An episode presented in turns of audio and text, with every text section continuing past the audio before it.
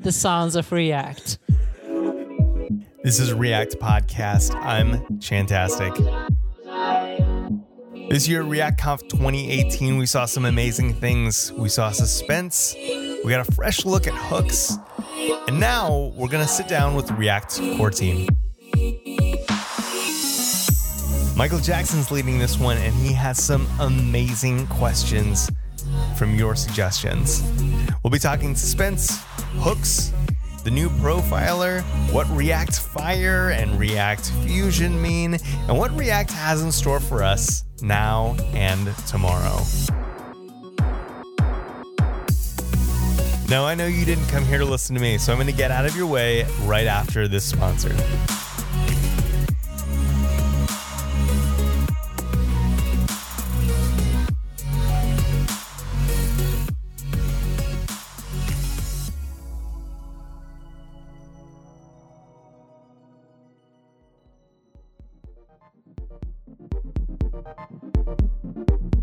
This episode of React Podcast is brought to you by React Training. They provide in person, hands on training for development teams from community leaders and experts. For more information, visit reacttraining.com. Hello, everybody, and welcome to another exciting episode of the React podcast. We have quite a full house today. We are actually here with the entire uh, React core team. Uh, we are at React Conf 2018. We're up at the uh, Westin, uh, somewhere in Henderson, Nevada. And so we're hanging out here with the React Core team. I just want to go around the table and introduce everybody in case uh, in case you don't know. So on my left here is Mr. Brian Vaughn. Brian has been on the podcast before, so uh, you know him as the creator of React Window and React Virtualized. Also has been doing a lot of work on the uh, recent uh, DevTools profiler. Uh, next, sitting next to him is Mr. Andrew Clark. Say hi, Andrew. What's up? I love you, Michael. Yeah, thank you. I appreciate that. Andrew has also been on the podcast. We were talking a lot about suspense a couple of months ago, which finally shipped at this uh, at this well, not this conference. It was, I guess, the day before we all got here, right? Wednesday, shipped in 16.6. One of the recent days. Yeah, yeah. Everything's kind of blurring together at this point. I think there have been a lot of releases, a lot of new features. We'll we'll get to all of them. Um, so Andrew's been doing a ton of work on the uh, concurrent mode in React. To sitting next to him is Sebastian Markbåge. Did I pronounce that right, Sebastian? That was pretty close, yeah. Nice. Welcome to the podcast. Now, Sebastian, if you're a frequent listener of this podcast, will be no stranger to you. We have brought up his name, I'd say at least two or three times every single episode. This is, by the way, Sebastian's first time on the podcast. It is. Happy So- to be here. Welcome. Across the table from him is Mr. Dan Abramov. How was that? How was that? Was that close? Yeah, that, that's fine. Dan has also been on the podcast. Golly, Dan, it seems like you kind of work on everything. He's been working on hooks, Maybe not on anything at all. not on anything. Yeah, I, I- I was actually just struggling. I I was like, okay, when you get to me, what do you say? Because like, I'm not sure what I've been working on. I guess I've been writing docs. well, There's there's a lot of like docs. there's like, like that's part of it, though. Like the, docs are huge, man. Docs are huge. Uh, I wanted to correct you though, because it's not the entire React team here. So Dominic is in London. Thank you for the correction. I wasn't 100% sure if he was still uh, on the core team. Yeah, Yeah, he okay. is, yeah. Cool, cool, cool. Okay, yeah, so thank you for that uh, for that correction. Um, and then sitting next to Dan, we have Sophie Alpert. Welcome to the podcast, Sophie. Hello, thanks for having us. Yeah, thank you for coming on. So Sophie also was on a previous episode this this season, so um, happy to have her back. And uh, Sophie has been working on a lot of different things React. Any any particular Yeah. area of focus? No, I mean, I just sort of try to help out with whatever the team's doing. And so lately, that's been a lot of focus on hooks and suspense since we were uh, planning our announcements for the conference. But it can be it can be anything depending on the day. Yeah. Cool. So thank you, uh, everybody, for coming on to the show today. I wanted to just kind of kick off. Um, you know, we've got a lot of we've got a kind of a lot of features going on right now. um, in React, which is very exciting. Some which are already released, others which are kind of uh, not yet released, but we know that they're coming. And then there's still more stuff that's like we've heard about words like fusion and fire that sound very exciting.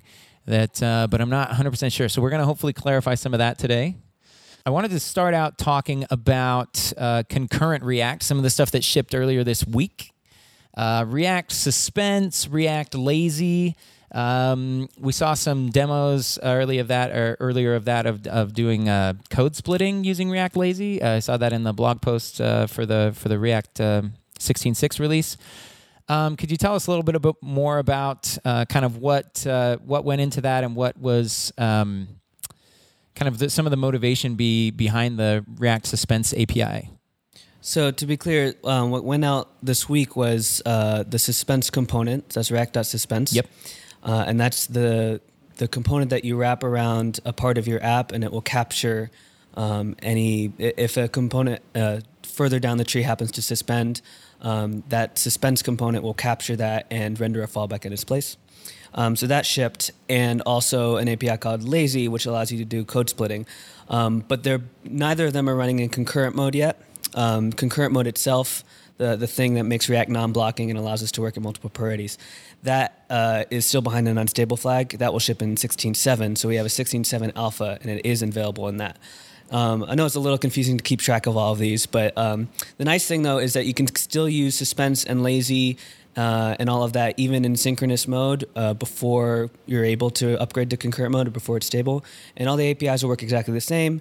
Um, you just won't get some of the benefits that concurrent mode will unlock, which is that we can uh, React can pause for a little bit later or a little bit longer uh, up to a threshold to avoid showing unnecessary spinners and causing jank. Thanks for the clarification. And then another clarification there is that we don't support suspense and lazy on the server rendering aspect yet. So if you're currently doing universal rendering or server rendering, then you still have to wait for a newer version that will hopefully get out soon. That seems to be our top feature request right now. Yeah. Yeah, I think it's good to clarify that. Like s- some people commented that maybe it's because we don't care about server rendering, but it's just because it can't fit into the current server render architecture. And revamping that architecture is actually like uh, a large piece of work that's we're going to be doing in the next months. Are dynamic imports even a thing in Node? I mean, are people doing that? They are in various environments, so you could either transpile it um, to existing frameworks uh, like CommonJS, but also Node 10 has it built in, so you can actually use it directly in Node 10. It's behind an, ex- it's not behind a, f- yeah, it is behind a flag and with an experimental warning, but hopefully we'll be in stable pretty soon. Um, yeah, I can imagine there's a lot of work there to do, especially with uh, streaming work that went in last year. Uh, I know Sasha did a lot with that, and so there's probably a lot of work to do there. Um, next, so so that is not what we would call concurrent React, right? The suspense and the lazy stuff. That's not what you're. That's not what you mean when you talk about concurrent React. Uh, they complement each other, but they're not exactly the same thing. So suspense, the, the reason we call it suspend is, uh, well, multiple reasons, but the one most people think of is it allows us to pause the render Yep. without immediately having to show a fall- fallback. So in synchronous mode, not in, in concurrent mode, what's going to happen if you try and suspend is it's going to immediately show the fallback. It's not going to do the thing where you pause for a bit. Um, that is only unlocked if you use uh, once you are able to upgrade to concurrent mode. So they're separate things, but they complement each other really well, and they they work best together. Let's talk a little bit about concurrent modes. So uh, in 16.7, in the alpha that was shipped yesterday, I think, at the conference. Um, Yesterday morning. Yesterday morning. Who was shipping that? Who pushed the button? I think uh, Brian Me. shipped pushed the button. Brian, you're the, you're the button pusher. I pushed the button and crossed my fingers that the conference Wi-Fi would hold up. I recently read through actually the uh, so I was working on the build process for React Router. So I was like, how does React do their build? And boy, did I discover some steps. it's it's pretty involved. Like I went into the scripts folder in the React repo, and there was like, in order to do a release of React, first stand up and turn around twenty times. Then Like it was, just, there was like this list of like hundred things that you had to do, and it's it's fairly. Is it fairly involved? Were you doing all that stuff? It's fairly involved. We used to do a lot of that stuff manually, and I know that over a course of several months, really, like several of us put a chunk of time into either making better fixtures or um, like running tests against the build bundle to make sure we didn't start with source that worked and then build something that broke. Um, automating a lot of the things that we used to do manually. So our release used to take like a day. I remember when we did the 15, the last 15x release in London, and it was like a nightmare. Well, I also remember I don't I, the f- timeline is fuzzy, but when I joined the team, it was even crazier because we had the cherry picking system. It was like, three hours. Yeah, so we used If you didn't want to mess it up. Yeah, like, I, we we nowadays we cut everything from master, and we have this really nice script. We used to have just a manual script, like a run, what's it called, a run book or whatever of of steps, and that was a huge improvement over what it previously was.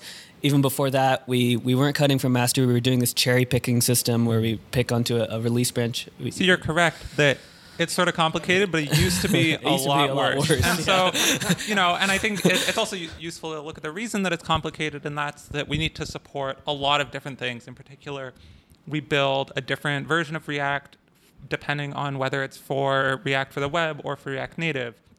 And we have a separate uh, reconciler package if you want to build your own renderer. We have a test renderer. Um, all of that adds a lot of complexity. Sometimes we turn on certain features for specific build targets uh, while still leaving them off for others.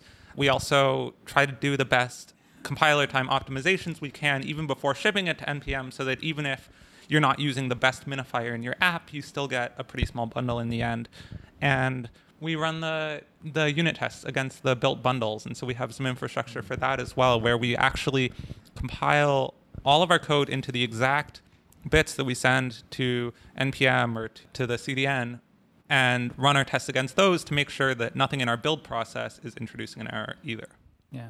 I'm also really excited about GitHub's new actions because I think we can potentially do some of this uh, in response to changes to the master branch or maybe do a daily release of a, a canary. Um, so, like getting, yeah, it used to be really long, but getting it faster would be great. Yeah. basically it's one command now Nice. Automating releases is a huge chunk of work. I've I've found at least in the mono repo architecture that's becoming kind of popular these days. I definitely piggybacked on a lot of the work that I saw in the scripts directory and uh, the the React repo. So thank you all for uh, for making that so clean. Um, okay, so we cut 16.7. Y'all cut 16.7 yesterday morning. 16.7 is where we get concurrent mode, specifically the concurrent mode component class, and then also uh, the create root function, which is on the the kind of React core object. Those are both. uh, ways it's, yeah, it's on React DOM. yeah, that's right. And uh, so both of those are the ways that you enable concurrent mode. Yeah, so uh, it's a little confusing, I will admit. Um, it's on the React DOM package because it's an alternative to React DOM.render, but the, the basic story is that uh, if you want to upgrade, there, or I guess there's two stories. If you want to upgrade an existing app, the first thing you'll probably do is you'll go and you'll wrap uh, certain parts of your tree that you think are ready to upgrade in this component called strict mode. Brian and Dan wrote a really long article. Um, really thorough article, I should say, uh, earlier this summer that details all about strict mode. It's really just to help prepare you for concurrent mode by giving you some extra warnings at dev time. It has no no changes in, at prod, so you can just wrap it around anything you want without fear of breaking something. Uh, it'll also do uh, it'll double invoke lifecycle methods or certain methods and user functions in development mode to kind of flush out any side effects that you might accidentally be performing in the wrong place. Um, and so once you uh, wrap uh, your components or your parts of your app in this strict mode and you fix all the warnings, then you can upgrade to concurrent mode. And this is the thing that actually will opt you into concurrent mode. Um, but it'll only opt in that subtree and any updates that originate from inside that subtree into concurrent mode. So if any update originates from like a parent or from the very root, um, those are outside the the um, concurrent mode subtree, so it, those will still be synchronous. So if you want to opt the entire root and including the initial mount into concurrent mode, then that's when instead of using the uh, the special component, uh, you swap out the top level root call, which today is react-dom.render. Instead, you call this API called react-dom.create-root. And then on that root object, you call render and you pass some children. And that is the thing that opts you into concurrent mode. So I know this is a little bit of a, as I'm speaking, it sounds a little bit insane, but uh, we, I promise we will document this very well. And uh, I think- I think that's don't think it'll be that confusing. No, Yeah. I think that's very clean. I think that's. I don't think that's very bad at all.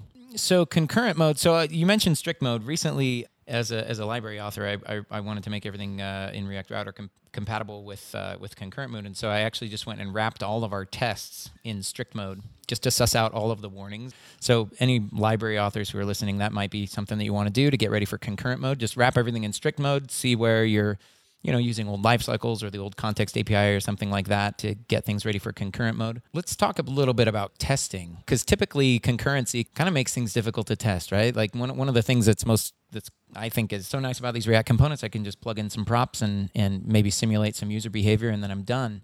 Um, concurrency sounds like it could make that a little bit trickier. Are there, are there any problems that you've seen or that you're sort of anticipating with concurrent mode and testing? So we have some good news and some good news. The first good news Yes. is that uh, React generally works pretty well, and so for the most part, you can trust that React is going to do its job and it's going to render your components with the right props. And so, in many cases, it's actually totally fine to test your components in synchronous mode in your test the exact same way that you have been doing today. And you can trust that you know React's not going to get the props mixed up. It's not going to, um, you know, one of the things we do with concurrent mode is we never allow the user to see any inconsistent state. So we always do everything at once. So we'll calculate it behind the scenes and try to get everything ready. But then once we're actually making changes to the DOM, all of that happens at the exact same time. So the user always has a consistent picture of your con- tree. And so you can always trust that that's going to work. Your job isn't to test React, that's our job. Uh, but that said, uh, the second piece of good news I have is that for the cases when you do actually want to test specific concurrent things in your app, maybe you're working on uh, a data library and you you want to make sure that the right things get rendered at the right time. We're working on some test helpers that you'll be able to use for that. Those are going to be part of the React test renderer. Uh, we're also looking at adding some helpers to make it easier in like Jest or another test renderer to uh, expect that exactly the right things have been rendered at the right time, and we're going to try to make it possible to do that so that basically you can mock out time completely and you can say, okay, let's say that React starts rendering it and it gets this far and then it gets interrupted and some other work happens, and you can specify exactly the order that things happen so that you can make sure you're testing the same thing every time. Yeah, we actually published an alpha of the React Jest package with those custom expect to blah helpers, but they're prefixed with unstable because they might change a little bit. It's also the exact same strategy we use to test React itself. So if it's good enough for us, it's probably good enough for any advanced use cases that a like a data framework might want to test. So uh, we're dogfooding it. Awesome, thank you. Another one of the packages that uh, that was talked about today. Um, well, there are two other packages specifically. There's the scheduler package and the React Cache package. Um, the scheduler package, from my understanding, uh, is, and it's a pretty shallow understanding, is uh, is basically something that is not meant to be specific to React. It's maybe just kind of filling in some uh, maybe just some holes or some things that you would like to see in the native browser APIs.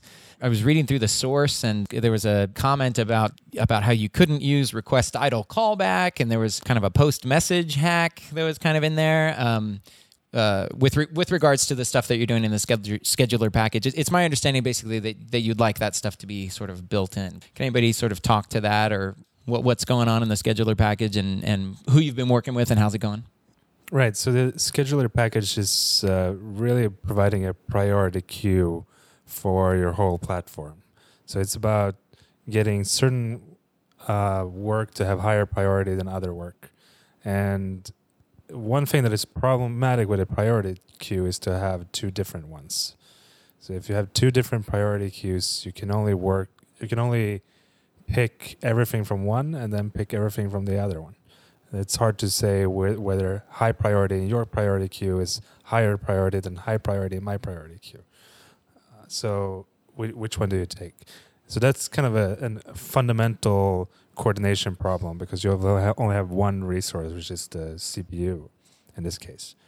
And if we have many different ones, so at, at Facebook, for example, we've noticed that when React tries to have its own scheduler, um, it's hard to coordinate with other libraries and systems within our our website because they will take precedence or or we will take precedence, and uh, ultimately, I think that we want to be able to, at the fir- as the first step, share this with multiple libraries and and various frameworks, and that's why we kind of broke it, our scheduler out into this general scheduler package, which allows us to iterate on this and and perhaps uh, collaborate with more f- libraries and frameworks to um, see if there's overlap there. But ultimately, uh, this is something that needs to go deeper because even if we are able to coordinate uh, everything in the JavaScript community and on your website, we're still not coordinating with the work that happens inside of the browser. And the only way we're going to get there is by adding scheduling into the browser. So that's kind of where the ultimate goal here is, is to actually p- push this all the way into the platform. And that's why we're collaborating, for example, with the Chrome team to ex- look at what this might look like in a more standard form. So basically, maybe a native API to say, hey, this this work here has a certain priority, this other work here has less of a priority. Yeah, but also make it convenient so that if I'm currently working at a high priority, then subsequent work that I spawn will also have that priority. Or if I'm currently working at low priority, I don't want uh, my next scheduled work to be high priority by default. We want it to be low priority by default. So you can, it's, it's all about coordinating between different systems in a very convenient way as well. Are, are there any heuristics you can use to sort of automatically determine what sorts of work deserve high priority and low priority? For example, keyboard and mouse input, stuff like that. Yeah, so there's uh, certain things that actually requires still to be synchronous, and that's because of the legacy APIs that you work with, and and a lot of these APIs, such as text input, have have deep consequences into the operating systems, and so for those things we tend to do it synchronously by default. Um, there are certain events that we've d- observed are needs to be serial because they always happen in a predictable order. So if I tap things uh, once or twice um, and tap A and then B, it has to happen in the order A and B. Um, and also they are discrete. So like if I click click um, A and B, I can't batch them up into maybe like an AB event. I can't have like an AB click necessarily. Whereas with things like mouse moves, you can typically batch them up. You can do things like throttling and, and stuff like that. So, throttling is something that typically, uh, where you would use throttling today, is where you typically can have low priority by default tomorrow. That makes a lot of sense. Thank you. One more question about the uh, the scheduler. Is that something that people sort of opt into when they use create root slash concurrent mode, or is that something that sort of how do you sort of opt into that in sixteen seven? So React will use it when you're concurrently rendering with React. It'll be part of the framework, so the user won't have any um, interaction with that package. Um, and I think in general, most most instances of this scheduler package will probably come at the framework level. So, for instance, a very common one will be a router, or every time a user clicks on a link, um, the router can automatically uh, set the priority of uh, updates that are triggered as a result of that um, navigation. Uh, and so the user will automatically get the correct priority, which is you know just normal non-blocking priority for that navigation, um, without having to do anything extra. Um, but there will occasionally probably be some times when, uh, as in the example perhaps that I showed, well, actually the example I showed in my talk today was an example where the router probably would just handle the, the tab being deferred. But um, there probably are some cases where the user might want to import the package themselves and, and schedule at a certain priority. But I think, I don't know, I'm guessing it'll probably be pretty rare and the frameworks will uh, give a, a good experience just kind of by default. We've started trying to avoid saying uh, low and like high priority because what we've observed is that people start thinking that oh my stuff is important so like it has to be high and then if like every priority is high then this doesn't actually help us with anything. Uh, so instead, we uh, we started using normal priority for just like normal uh, events like router change, and then user blocking priority for things that have to happen right now, such as, for example, hover, and uh, so that they interrupt uh, things at the normal priority. You know, I, I like to run all of my code at high priority. That's why I always use component will mount instead of component did mount. That's that's how I can make sure it runs fast. That's why we got rid of it. you're, just, you're just trolling me. All right. Um, there was also another API in uh, in 16.7 uh, from the React Cache package. Now, I was talking to Andrew about this a little earlier. It's uh, called Create Resource, and you said you know, maybe this is just sort of a reference implementation just to kind of give people an idea of how this could be used. Um, it used to be called the Simple Cache Provider, Yeah. if I'm not mistaken. Yeah, so we've gone back and forth on this package. It's had many different names. Uh, I think the original name maybe is pretty apt. Our current thinking is that um, realistically, the way most people will probably end up using this caching strategy that we've described in conjunction with Suspense is via one of the data frameworks like Relay or Apollo, um, which is uh, pretty good because if you're already using one of those frameworks, then hopefully uh, you'll just get a lot of this behavior just for free out of the box without having to do that much to your to your code. Um, but we wanted, uh, you know, in the initial few weeks and months of the suspense release, we wanted people to have a way to try this out um, and get a sense for what suspense is like, even before all of their frameworks might update. Plus, there, there's always going to be these smaller things like p- perhaps images or uh, you know one-off things that you get from the server that don't necessarily need a full-blown solution like Apollo, and perhaps React Cache or something like it will be useful for those cases. I would say it serves about two purposes. One is as a reference implementation, perhaps for these other libraries like Apollo and Relay, uh, and the other is um, just for these basic one-off use cases. Awesome. Thank you. Uh, I want to talk about uh, the profiler. So there's a, a new profiler that shipped with, I believe, React 16.5, uh, the DevTools profiler. So if you've got the React DevTools installed, you'll now have a profiler tab, assuming you're running 16.5 or later. Um, and the profiler lets you kind of take a look at how.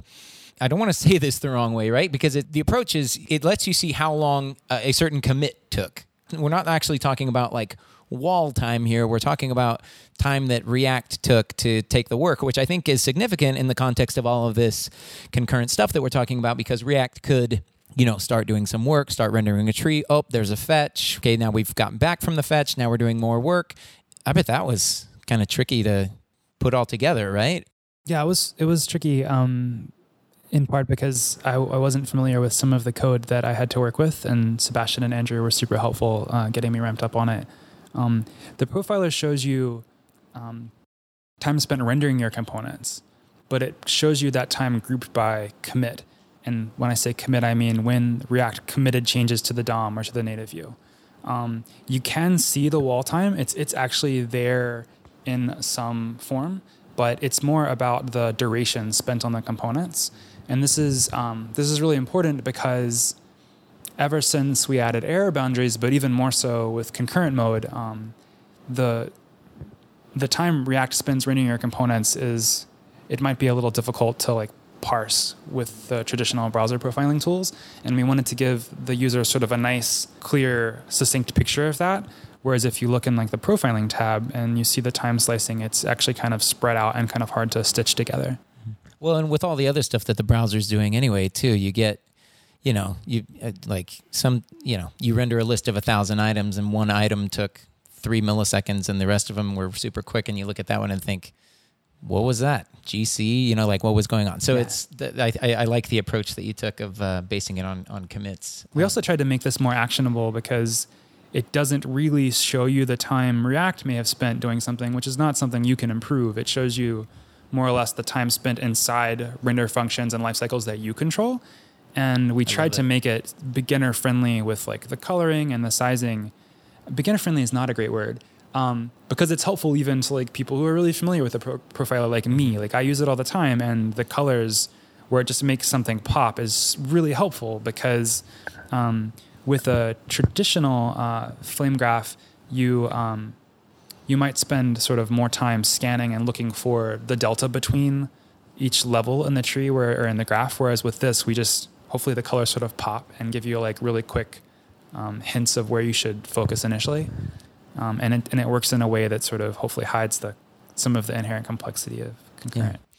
Uh, you actually showed me, Brian, a uh, piece of the Facebook ads interface yesterday that, and we ran the profiler on a little bit of it, and there was a, this giant flame graph, which was really interesting, but it was really hard for me to sort of wrap my head around and figure out how to read the flame graph. I guess I just need to search and be like, how to how to read a flame graph. Or is there any any way that you uh, learned how, or things that you found useful? Uh, yeah, um, maybe. I think, I hope our DevTools Flame Graph is a little more um, digestible than sort of the traditional browser Flame Graph.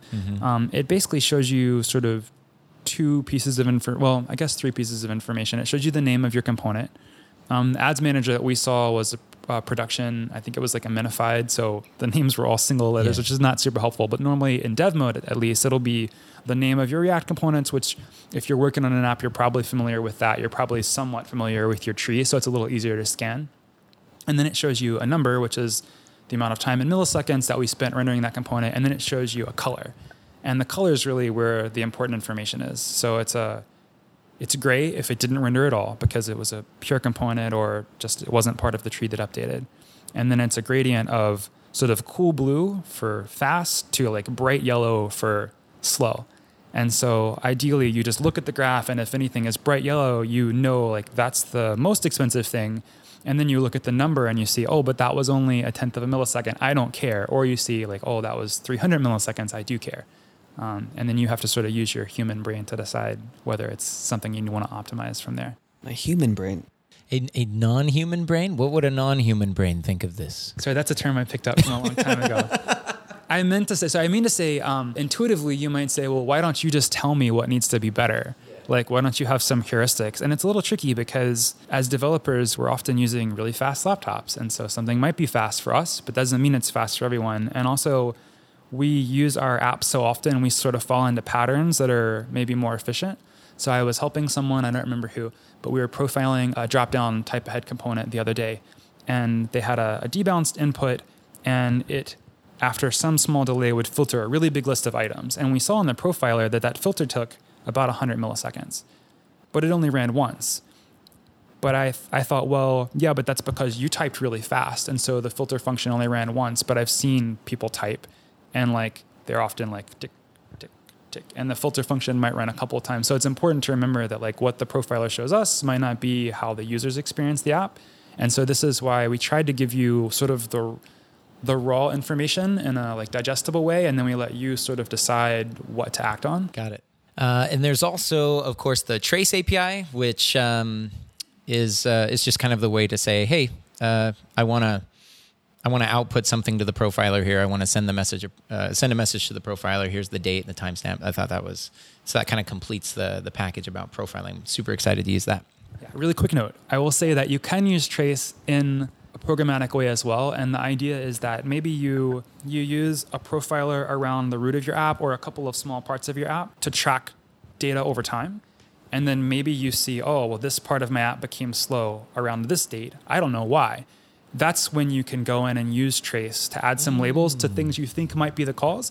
And then the profiling API, just like the DevTools, will tell you like, hey, this was a commit, it took this long, and this was the label or labels that was associated. So it can also be like a nice way for you to sort of dig in and find the cause of something, even if you can't reproduce it locally. Maybe you just you know sort of gather data from users with that.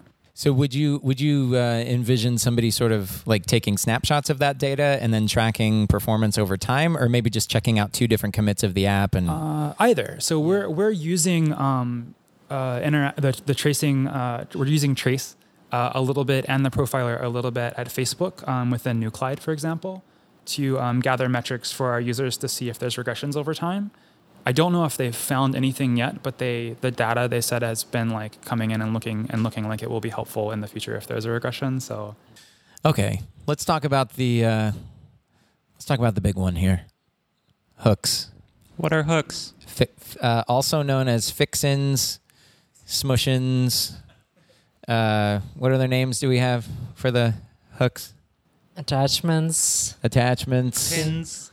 I think we considered effects at one point, not that seriously, but that would I, I remember seeing the list and I was surprised by that. Like, Effects? it seems weird now. You could have shortened it to the letters FX. And that uh, must have been before we decided on the name Use Effect. Oh yeah, it was. Yeah. Uh, originally, it was Use Life Cycle. ah, use life cycle. Huh. Yeah, I, I like that. Well, But we decided a Use Effect was better, so don't get too attached. yeah, no, right, yeah, no, use effect is way better. D- I- do I- we want to reveal the original name? I've told a couple people at this conference already. It was bad. We shouldn't. S- It will always be augmenters to me. Augmenters, uh, like A U G. But then no one could spell it, including Even Sebastian wrote augmenters, like ors or ers. That should be the name. It should be exactly that verbatim. No, but I mean, React is very helpful when I misspell things. If I misspell component will receive props, it tells me, right? we should So- have. If you misspell hooks, we should have a nice method. yeah, yeah, yeah. A message for that. we could too. have, we could have. But you never typed the word well. hook in your source Oh, that's code. true. Yeah. If you misspell use, That's right. That's right. Y-O-U-S-E. so, so, so let's talk about that. Let's talk about the the spelling because there are a couple of things that are kind of significant about the hooks API. Um, I'm, I'm going to go through these. There are a couple of things that um, that you know that that I personally consider to be non-issues, but uh, some you people don't have to are- apologize. We know your friend doesn't like it. my, my friend. Let's back up. Let's back up. I want to first of all talk about what these these hooks are. They are ways to add stateful logic, basically encapsulate some stateful logic, um, and add those to functional components, which you know historically have just been a function of their props and maybe uh, context. They now have the ability to use state and also to have side effects like in you know uh, class components can do in component did mount, component did update, etc. So this is awesome, right? And and and the the the benefits I think are are pretty huge, right? Um, we've seen a couple of people uh, using um, using the hooks in their talks. Uh, Ryan showed a, a talk where he just there was way way way less code. Um, and so that's always a huge win whenever you can cut down on just the amount of code that's written. So I, I teach React a lot for, for my job. And I love the fact that there is no more this or function binding um, that we have to worry about like we do in the in the class API. Sophie pointed out in her talk that hooks are more human and machine friendly. And Hopefully. Yeah, no, I, I totally agree. The the well, so the the human friendly I think uh, makes sense with the first two points that we've made. Less code, uh, you know, none of the binding and things. I want to talk about the machine friendly a little bit because I, I think that's actually really significant, right? It seems like a, a purely functional approach to creating components is much more friendly for a minifier um, because you can actually uh, munge the function names and variable names a lot easier than you can munge uh, prototype method names. Um, I was talking to Tomo. He he actually brought up a really good point. He's like, he goes, people will be able to like copy and paste a lot more code now. I thought that was an interesting thing. So I remember moving from Backbone to React at some point, and one thing that really impressed me about React is that I could just like cut some code from a from a component and move it into another component, and it would not crash. So like maybe like I need to also move event handlers for it to work, but it did not crash like it usually did crash in Backbone. But that only worked with the random method. So like it's if I needed to move some life cycles, then I need to think, okay, what is the order of those things? How do I merge them together? And like usually, I would need to fiddle quite a bit before I could do it. But it's interesting that with uh, with hooks, you can actually like copy and paste. Um, so some IDEs uh, let you extract the function, and that's kind of like extract, extracting a custom hook is just extracting a function. And it's also easier to copy and paste uh, some rendering code together with like the effects and the state it uses and it should just work in another component One of the things we're uh, we have plans to build, but we haven't yet for our website for our docs, is like a collection of what we're calling recipes. I think it's very highly inspired by the Rea- React router. I think you call them recipes maybe in your docs, um, where uh, perhaps we'll even literally have a copy button next to these recipes for very like practical use cases. That would be awesome. To to encourage people like, hey, you don't necessarily need to. Uh, you know, well, first of all, you don't have to think of these solutions yourself because we've given you some help. But you also don't necessarily need to, you know, go to npm and and install this pattern. You can just copy it from our from our uh, nice recipes collection and paste it into your app and see how it works. Is there a DOM API for copy to clipboard, or do you still have to use Flash? I think there is one now. I think it's That would be awesome if we used Flash on the React website. You can probably use a hook for that. Use it might Flash. only work in Chrome, but I I think there is one. we have come full circle.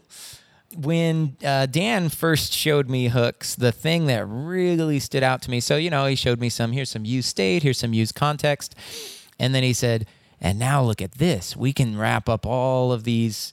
You know, use effect, use state, whatever needs to happen into another function called use widget or whatever, right? Use whatever name you want, um, as opposed to spreading out the logic for you know one behavior across component did mount, component uh, will unmount, component did update.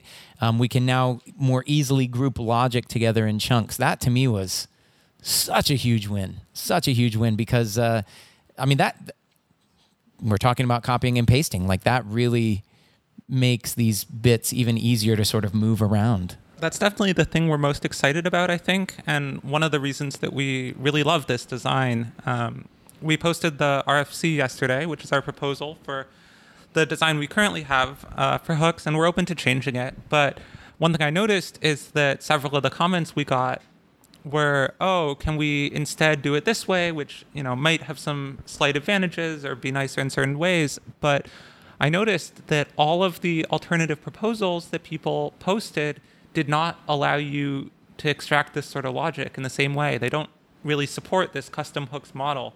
And that's really the thing that I think we love the most about it because it really has the potential to help you simplify a lot of your code and to, you know, as Dan and I were saying in our talks, share logic between two components in a simpler way.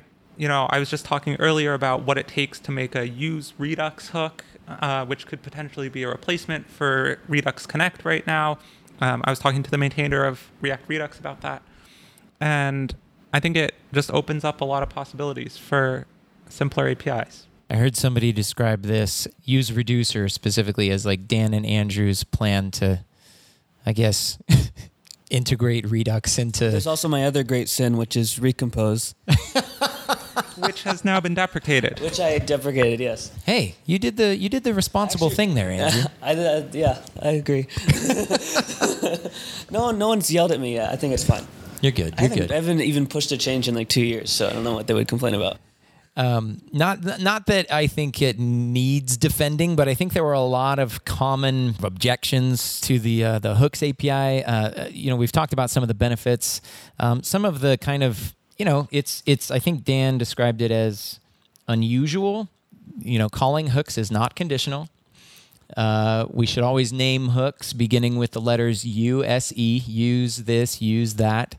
Um, so that way it's easy for the linter to find, okay, where we're using hooks and make sure that we're not doing things like, uh, you know, hiding them behind an if statement. Um, also, the, um, you know, the, the order in which we call the hooks uh, matters, um, which honestly, when I'm writing code, it, and I'm calling functions, it always matters the order that I call those functions in. So I, I think that's kind of a non-issue. Um, the main the main challenge that I saw and that I'm a little concerned about is that darn second argument to use effect. I mean, I get it, but I think it might pose a I don't know, kind of a little bit of a learning curve for some people. So, for example, I saw um, the Kitze this morning playing around with hooks yesterday. Obviously, JavaScript developer, he's uh, very proficient at it, and he he made this thing called React Hanger. He he was just playing around with hooks, getting used to them. He posted something called Use Lifecycle, and uh, and it had like a method on mount and on unmount, I think. And and Dan said, "Hey, hey, hey, hold up! One hundred percent of the time." You know, this API is going to have uh, stale values in these callbacks, which wasn't something that was kind of immediately obvious to either him or me, honestly, on first glance. And then the more I thought about it, I thought, oh, yeah, because he's probably passing an empty array as the second callback, which means it's only going to get run once. Um, any thoughts about that? Or, I mean, it's, it's kind of a necessary part of, of how the API works, right? The mental model that I always have about these second arguments is that they're uh, you shouldn't necessarily have to think about them as necessary. They're more like performance optimizations, and that performance can be detrimental. It can be that uh, it's really just the application is unusable unless you do this. It can be that bad. But the key is that you're forced to think about how does React handle this because React only thinks about one thing. It thinks about the render function over time. It doesn't have mount. It doesn't have update. It doesn't have uh, these separate things. It doesn't have go from A to B as a separate thing. It's only gonna get some props and it's gonna do whatever it does with it. And as a result, when you're dealing with an environment outside of React, which is what use effect is for, you have to translate React's language into that world. If you just exclude the second argument, you're generally fine. And then you add it to optimize performance. But the key is that you can get also get help. So it's possible to build lint rules. We're looking at this where you can kind of track. It's possible for type systems to track if you've included everything uh, in your lists. You could potentially even automate this with like simple Babel plugins. Um, so th- it's possible that you can make that easier. But I think the first step is to have the right mental model that you're doing something in a declarative way and that you have to translate into an imperative way, which means that you have to handle all cases, not just the ones that you happen to think about right now. Uh, I also wanted to add that I think with this API, it's it's pretty noticeable when it goes wrong. But I think what's less noticeable is like when you compare it to a class example, you probably usually compare it to like um, to a class example, just component did mount and component will unmount. And these are actually insufficient in many cases. So if you open our documentation for the hooks proposal and read the whole page uh, called using this uh, the effect hook, it compares the uh, the example with the class and with the hook, and then it points out that the example using the class is actually solidly broken because in the example it subscribes to user by ID and in mount and unsubscribes in component will unmount. And this is like uh, representative of a lot of React components, how they do things. But if the ID changes midway, you actually need to remember to unsubscribe from the previous ID and subscribe to the next one. Otherwise, you're going to have like a memory leak and potentially a bug because you unsubscribe from the wrong one later. And so hooks kind of force you to confront all these things a bit earlier. And so it seems like they make they make it a bit steeper climb because you ha- have to like think about them. But then once you get it right, it's probably more correct than what you would have written in a class. I totally agree, right? You in that case you would say, okay, this effect is dependent on the ID of the user, right? And so so you you would start by not like by not specifying anything and just resubscribing every time, and so it's consistent by default. And like if your API is just reassigning the reference, then it doesn't even matter. Like it's not a performance problem. But if it is, then this is where you say, okay, it depends on ID. And in this case, you can optimize it like this. Awesome. Um, okay, there's just one, uh, well, two last kind of things that I wanted to cover in this uh, podcast. So thank you all for for all of your input on hooks, profiling, uh, concurrent mode, uh, suspense. We've covered a lot of ground. Uh, the last thing I wanted to talk about is kind of how React uh, feels like it's becoming more of like a framework these days for example, React.lazy. It's a it's an approach for uh, loading code, possibly other asynchronous things. We had uh, some API for that, like in the early React router days. We had our get component API. So it was basically like if you go to this route and you have a get component uh, function on that route, then we're going to go and call that function. It could return a promise or a call or call the callback when it's done. but that would be you know where where a lot of people did a lot of Webpack uh, code splitting. And we still get a lot of feedback from people who are still on those versions that are like, yeah, we, we really found that useful. We were doing a lot of code splitting using that get component hook. We removed it because we didn't want to be in that business of being a framework. We just wanted to be another React library. Uh, I was actually really happy to see it integrated into the core library because now uh, I can tell people who are on V2 and V3 to say, um, hey, you know, if you can upgrade to React 16.6, uh, you can do your code loading with React, which is where I think it belongs. Um, and then the router will just do the routing for you. Um, but it definitely does feel in that regard like, you know, if, if we're going into framework territory, you know, it, it feels like in some ways like it's not just JavaScript anymore. Um, it, it behaves a little bit differently if it's in a render than if it's not in a render. Does that make sense? Yeah, so I think when we first released React, we started with the simplest possible thing that we could, and we wanted to really nail that and do that perfectly before looking at how we could expand. And I think we actually did a really good job at that overall. You know, many people use React, most people seem to be happy with it. Then we took a step back and said, what are the things that people have the most trouble with in their React apps? And we found a couple things. You know, we found that data fetching and code splitting are really common tasks that basically everybody using React has to do. And more importantly, they're things that they can't build as good a solution for in userland as we can build into the framework itself. And so you can look at, for example, Jamie Kyle released this library, React Loadable, which tries to make code splitting easier. And it does a great job at that but it's also not as powerful as what we can build into the library itself. It's not as flexible and as easy to use as React.lazy because we didn't really have that capability there in React.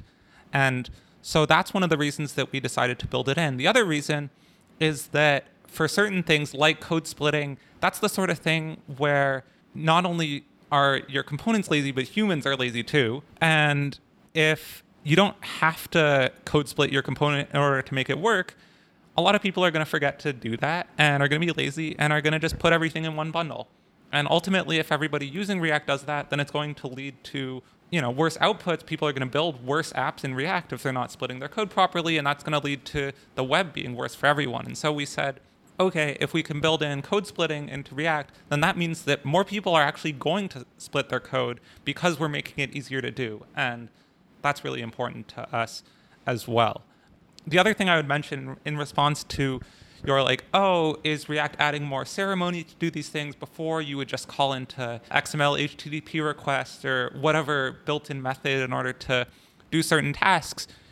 I would say yes, we are adding a few cases where there's a little bit more that's React specific about it, where now the way that you fetch data is slightly different from how you might do it outside a React app. But what we've seen is that the new methods that we have for how to do these tasks tend to be a lot less error prone and a lot simpler for people. And so ultimately, it's going to be easier for people using React, and hopefully, you end up with a better result. Uh, I wanted to address the it's not just JavaScript specifically which is I think it comes up a lot, especially uh, with regards to the hooks design and the its dependence on the call order and the unconditional uh, thing. Um, and I think that um, people feel uh, people feel that it's surprising that we add a limitation on what you can do, but if you think about it, uh, there is already plenty of limitations. So if you, for example, your your render function, even in a class, is supposed to be pure. So you can't just like put set timeout in it. So does it mean that it's not JavaScript because you can't do set timeout in it? Um, probably not. It just means that we constrain it because we know that we can benefit from these constraints because now that it's pure, uh, we can uh, render it piece by piece uh, without uh, worrying about like showing intermediate uh, uh, results to the user and then commit it all together. And so React takes advantage of that purity. And it seems that with hooks, is also limiting you, but it also gives you the benefit in return, which is that you can create these stateful abstractions like custom hooks uh, that can compose with each other, and you can use one hook multiple times. You can pass data between them, and this is what is enabled by that uh, unconditional uh, rule. And if you think about it, even in a class, uh, you don't try to define your state conditionally and you don't define your life cycles conditionally. So it's a bit of a mind shift, but I, I think I disagree with saying uh, it's not JavaScript. I think it is a useful subset of JavaScript. I think component did mount. People feel that it's very simple because I, I just say component did mount, and people are like, okay, that runs once when the component mounts. And you'd think from hearing that that it's actually very easy to be able to implement that and do the right thing. And it turns out that it's not easy because there are a lot of nuances that you need to understand to be able to do that properly. And so we're trying to move from an API that looks easy but is actually hard to an API that looks a little bit harder when you first see it, but ultimately has fewer pitfalls. I, I don't know about y'all, but when I first saw the glass cycles, I did not think they looked easy. I had no clue what the difference between any of them were. I didn't know where, which what the difference between what receive props was and did mount. I had no clue where I was supposed to fetch things or call set state. So I'm, I'm curious, like, if we could go back in time and put people in a vacuum and like show them both proposals for this is how React in the A group works and this is how React in the B group works. What the uh, comparative reactions would be. I, I assume a lot of people would still like classes because they're classes and there's a familiarity there. But um, you know, there exist people who don't know React yet. That's true. We could do this actual study. That's true. We'd have to go to the far reaches of Antarctica. I'll volunteer. Wipe my brain. Do the Men in Black thing. I'll come to React like I don't know it, and we'll you know, we'll do an experiment. Okay, I don't. I really don't want to take any uh, more of your time. There is one one last question. One last question. So we all know what React Fire is. Uh, Did you, you say a, React Fiber? Fire, fire.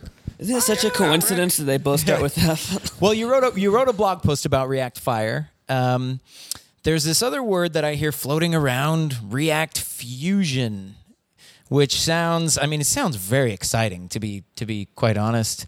Um, Sebastian, what can you tell me about React Fusion? So React Fusion is this uh, kind of meta name for our exploration of, of uh, ahead of time compilers of React components. So it's a little bit in the style of what Glimmer has been doing with bytecode or what Svelte has been doing with ahead of time branching. And it's kind of focusing on if we take a React app, um, what are the practical benefits we could get out of, of static optimizations? Um, and it's a very interesting space, but it's also a very difficult space because uh, static analysis of JavaScript in general is just a very difficult space, and it's particularly when you're talking about a space that hasn't had a lot of exploration in academia or or other places. Um, but the the first kind of steps to towards this is using the prepack project, which is probably open source a couple of years ago. It's still very very early, and it, we are we have some experiment in production, but that doesn't mean it's stereo production ready for anyone to use. Um, but it's, it's really fitting into this kind of research project. And we're, we're, right now we're trying to see what data we got from that research and see if we can figure out a way to productionize it and maybe even use um, make it palatable for open source tooling to to absorb. But it's going to take a while. It's very early still. All right. Well, we'll try not to drum up too much hype around that then. But it, it does sound really cool. Uh, we actually did an episode uh, earlier this year with Nikolai Tillmann, who from the Prepack Project, and he had some really interesting things to say about it. So we're we're looking forward to hearing more about that. All right. Well, thank you all for being here uh, with us today at React Conf, and we will see y'all next week on the React Podcast. Thanks so much for listening to this episode of React Podcast. Show notes are available at reactpodcast.com slash 27. A very special thanks to the React core team, who, after a very long conference, gave their time to sit with us and answer your questions.